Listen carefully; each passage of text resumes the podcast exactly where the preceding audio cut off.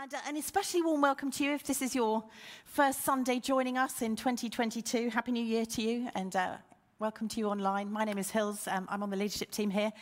And uh, you will have picked up through being here this morning that we have just begun a series last week on the first commandment, the greatest commandment, um, as Jesus describes it loving God with all of our hearts. This week we are drilling down a bit We've heard about loving Him with all our hearts and our minds and our souls. This week, we're going to drill down on what it is to love God with all our soul.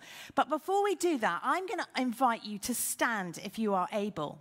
I'm going to read uh, a couple of passages from the Bible. Uh, as you will know, if you were here last week, Jesus, uh, as he quoted the Old Testament when he was asked about uh, the greatest commandment, he quoted from the book of the Torah, one of the first five books of the Bible. And when the Jews used to hear the Old Testament, read out in their synagogues, they would stand for the reading of God's word as a kind of mark of respect, as, an, as, a, as a sort of physical expression of anticipation that God was going to speak through his word. So I thought we'd just kind of, you know, change things up a little bit this morning, just in case you thought you knew what happens exactly here every week, week in, week out. And we're going to stand as we listen to God's word. So, uh, this is Matthew 17, uh, 22, verses 34 to 40. And you can see it on the screen uh, if you've got a Bible there. Let me just flick to my that passage in my Bible. Um, there you are. Always come prepared. She hasn't got the right verse open. Here we go.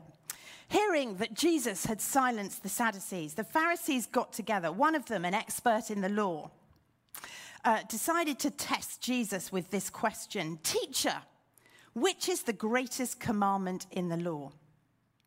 Jesus replied, Love the Lord your God with all your heart, and with all your soul, and with all your mind. This is the first and the greatest commandment. And then I'm just going to read a few verses from a story uh, in Luke that we're going to come on to in chapter 7, starting at uh, verse 34. And again, it'll be a story that's familiar to some of you. And I just want you to imagine the scene in your mind. Jesus was having dinner with some Pharisees. Uh, a particular Pharisee had invited him to dine at his house. And a woman at that uh, in the town uh, decided to, or she didn't decide, she decided to come and find Jesus. And she came in verse 37. Uh, she'd lived a sinful life, she came in with an alabaster jar of perfume. And as she stood behind Jesus at his feet weeping, as her tears fell on his feet, she began to wet his feet with her tears. Then I imagine the text doesn't say this. She got down on her knees because she then, with her hair, kissed his feet and poured perfume on them. And the Pharisee who saw this, you know, muttered and had some disapproving thoughts and was thought, gosh, if he knew what was going on, he would never let this happen. And then Jesus says this to him. Verse 40 Two people owed money to a moneylender. One owed him 500 denarii and the other 50. Neither of them had the money to pay him back, so he forgave the debts of both of them. Which one will love him more? Simon replied, Well, I suppose the one that had the bigger debt forgiven. And Jesus said, Yes. And he says a few other things about the woman. And then he, sent, he says, verse 47 I tell you, Simon, I tell you, Pharisee, her many sins have been forgiven as her great love has shown. But whoever has been forgiven little loves little. Okay, grab a seat. We're just going to dip into these two passages for a little bit in the time that remains this morning. But a bit of context, first of all, for this question, going back to Matthew 22, of the Pharisees coming to Jesus and asking him this question. I don't know if you know this, but the Old Testament scriptures in the first five books of the Bible, what was known as the Torah uh, for the Jewish people, they contained over 600 commandments. 613 commandments, apparently. Somebody's obviously bothered counting. 248 of those commandments are positive do this, do that, do the other.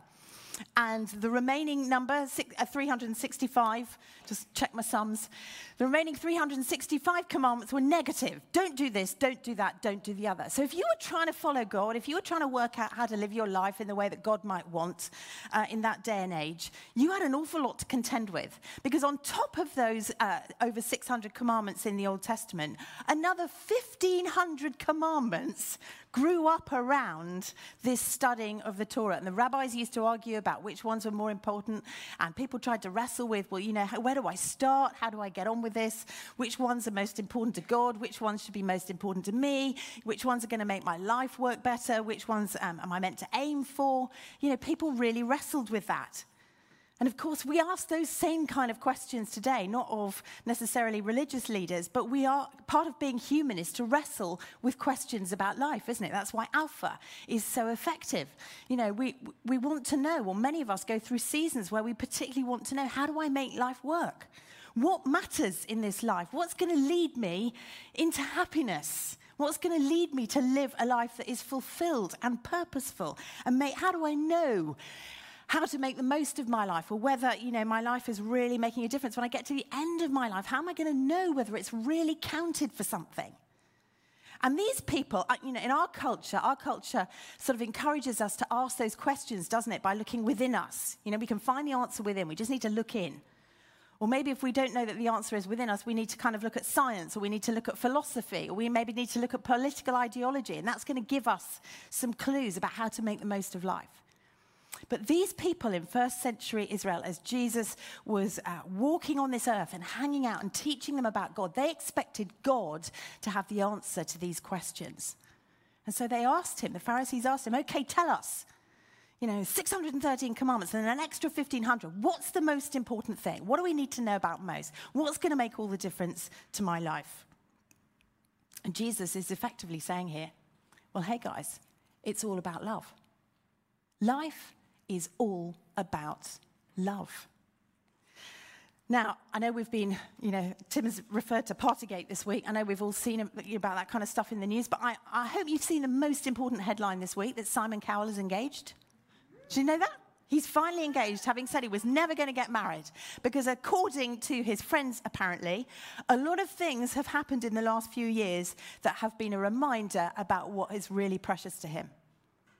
And what he's discovered is what's really precious is love, his relationship with his family. Rick Warren, many of you will know, uh, an unbelievably faithful pastor who's served the same church for 42 years that God has used you know, on a global scale. He's written the, the, the, biggest selling book outside the Bible uh, on earth. He retired at the end of last year, and uh, he was quoted as saying this as he contemplated retirement as a pastor, I've stood at the bedside of literally thousands of people as they took their last breath. I've never once heard somebody in their dying moments say this Bring me my football trophy. I want to see it one more time. Or bring me my nice gold watch or my social media feeds and posts so I can see, you know, how effective they were. Nobody ever says that. They say, Bring me the people that I love. In the closing moments of their life, what people want the most are that they, what people want the most is the people that they love most around them. We all eventually figure out that life is all about love. This is what Rick Warren said. I just hope people learn that sooner rather than later. And Jesus is taking it further here. And he's saying, yes, life is all about love, but love doesn't start with family. Doesn't, love doesn't start with the people that are most precious to us. Love starts with God. It starts with loving God. That's what this great commandment is all about. And last week, uh, we were looking, we were digging uh, a bit more deeply into loving God with all our heart. Tim's done a brilliant summary of that this morning. This week, we're going to dig a bit deeper into what it means to love God with our soul. God is after our whole hearts.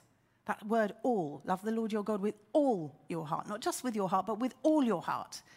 Not just with your soul, but with all your soul. Not just with my mind, but with all of my mind. He wants the whole of us. But what does it mean to love God with our souls? How do I do that? How do I love Him with all of my soul? Now, as Tim helpfully reminded us this morning, this word soul that Jesus is quoting from Deuteronomy, the Hebrew word is nefesh. Say it again nefesh. And as he reminded us, it is not this sort of invisible sort of part of us that just floats up to heaven when we die. You know, that's the influence of uh, Greek thought on our Western mindset.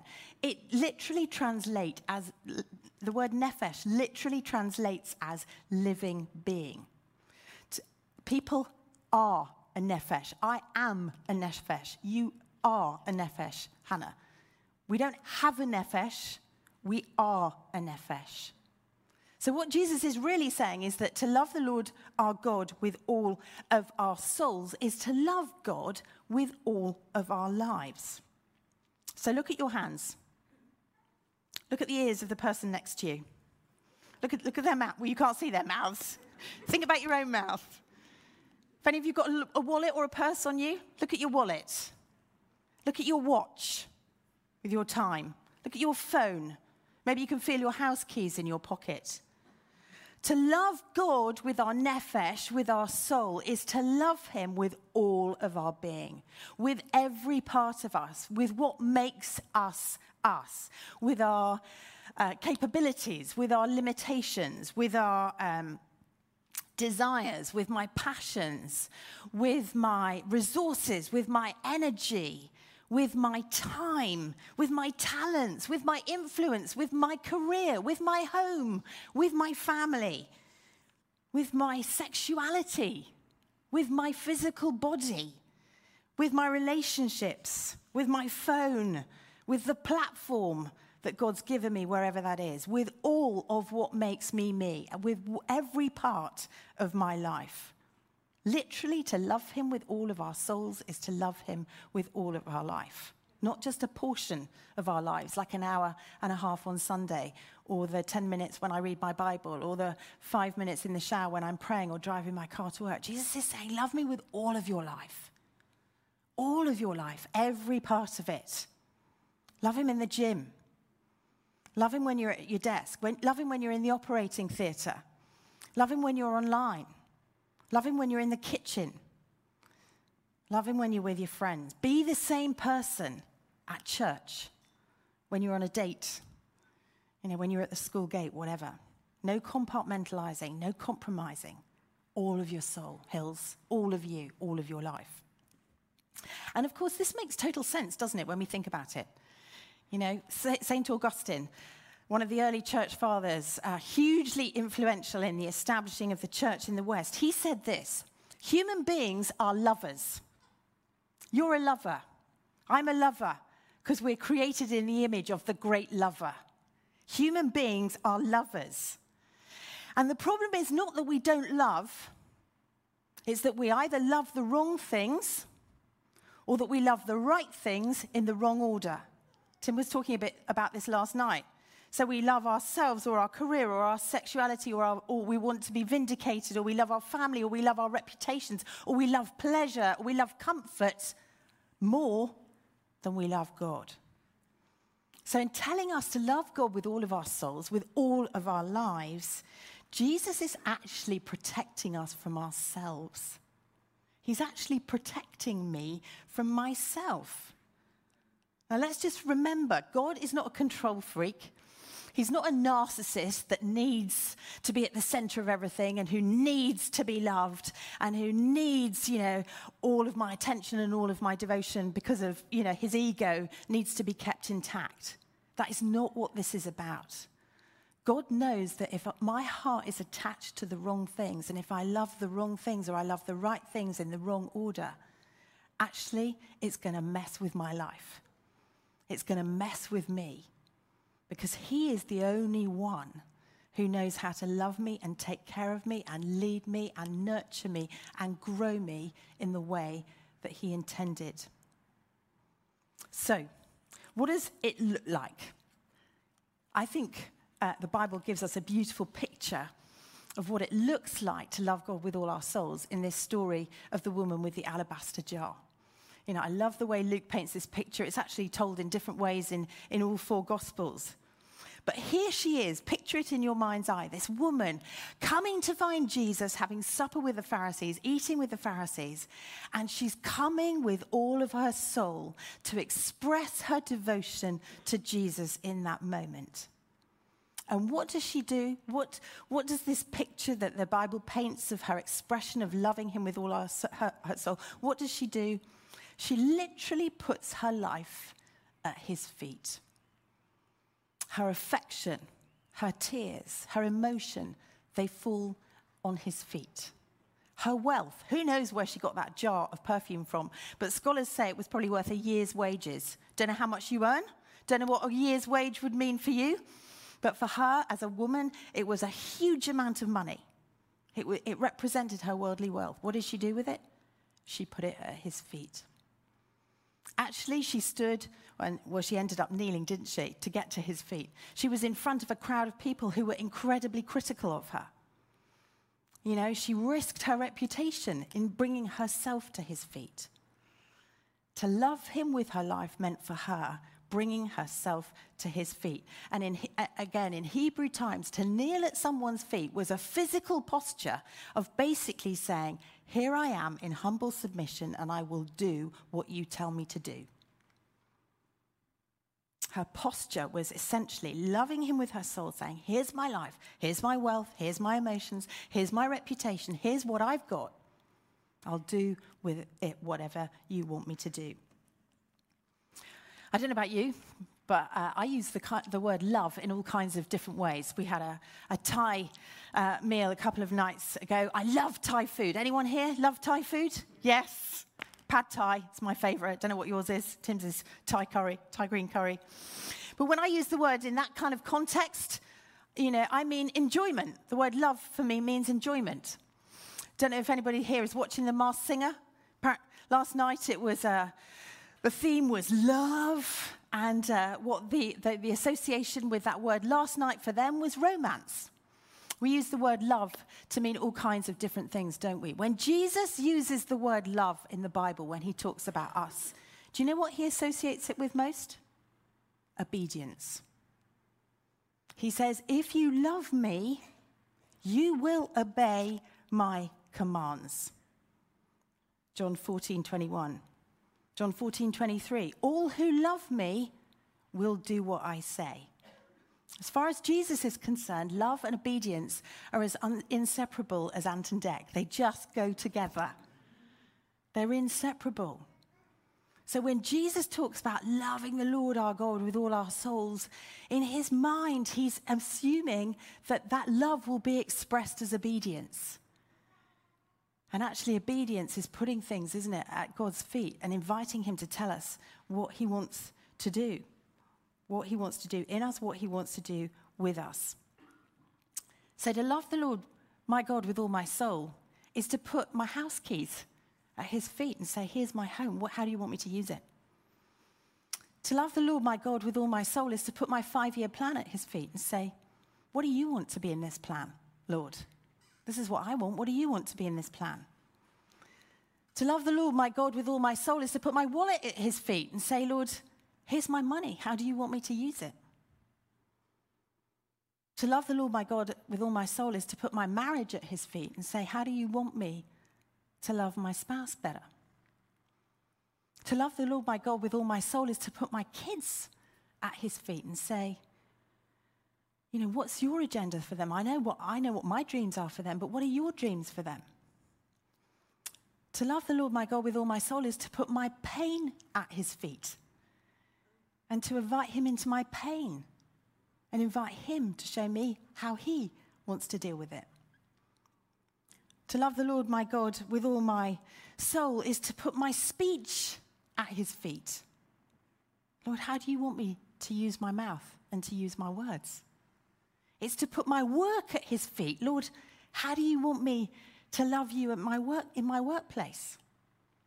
It's to put my sex life at his feet. It's to put my online life at his feet.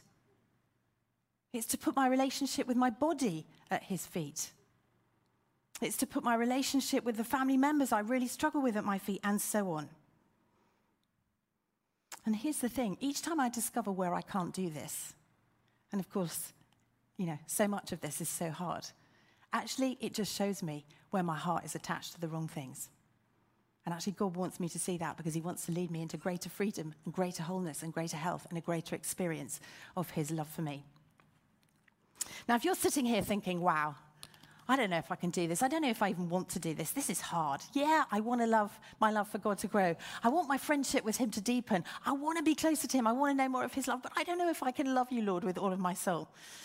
Well, you're in good company because I feel like that half the time. But let's remember a couple of, you know, really, really important things that are actually good news. Firstly, loving somebody of any sort, and especially loving God, it's a journey, isn't it? How do you climb a mountain? I think, I think this command to love God with all of our souls is like a mountain. I think it's a bit like Mount Everest. How do you climb a mountain? I've never climbed a really high mountain because actually I'm not really a fan of climbing mountains. It's hard work. but how do you, you get amazing view from the top, don't you? you know, it's absolutely beautiful and breathtaking. How do you climb a mountain? One step at a time, don't we? This journey of loving God with all of our souls is a process. When I first tasted and was introduced to the love of God many years ago at university, the first thing I was able to put at his feet was my relationships with guys. I couldn't do anything else, didn't put my job there, didn't put my money there. You know, that took quite a long time. But the first thing I was able to put down was my relationship with guys. And God began to speak into that and to do some really significant stuff in my heart. And, uh, you know, Tim is the fruit of that. Yay! The question is not, am I loving him with all of my soul today? That's the mountain. But am, am I on my way up the mountain loving him more this year than I did last year? Is there a bit more of my life at his feet in January 2022 than there was in January 2021? Has my ability and my capacity to love him with a bit more of my life grown? Is it growing? That's the key question. I love my kids now more today than I did when they were born a number of years ago. I love my husband. We were having a laugh uh, with some people yesterday morning. You know, when I first met Tim, it was, you know, butterflies and, you know, tingling and excitement and all those amazing romantic feelings. I'm not saying they're not there now, but they're not there every day. But my love for him, my ability to love him, my desire to to give up things for Him, to bless Him, to be close to Him.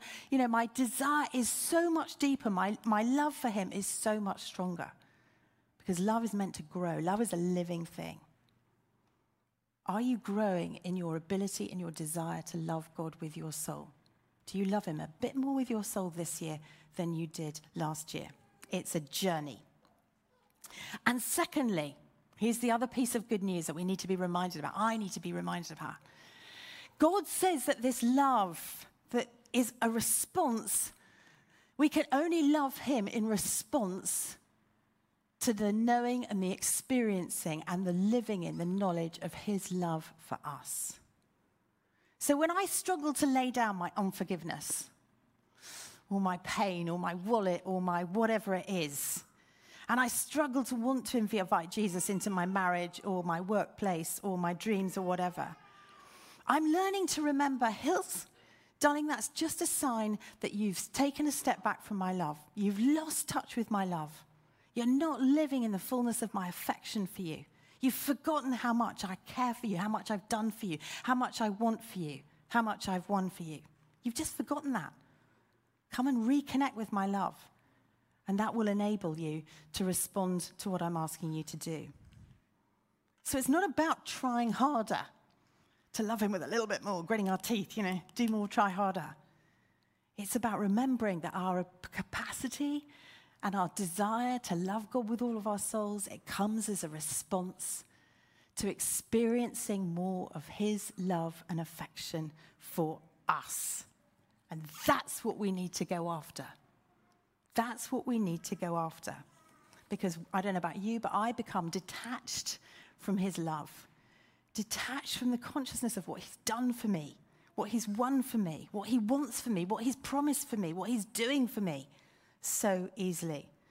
You know, back to that story in Luke 7. What does Jesus say? Verse 47 How great is her love because she understands how much I've loved her. She's been forgiven much and she knows it.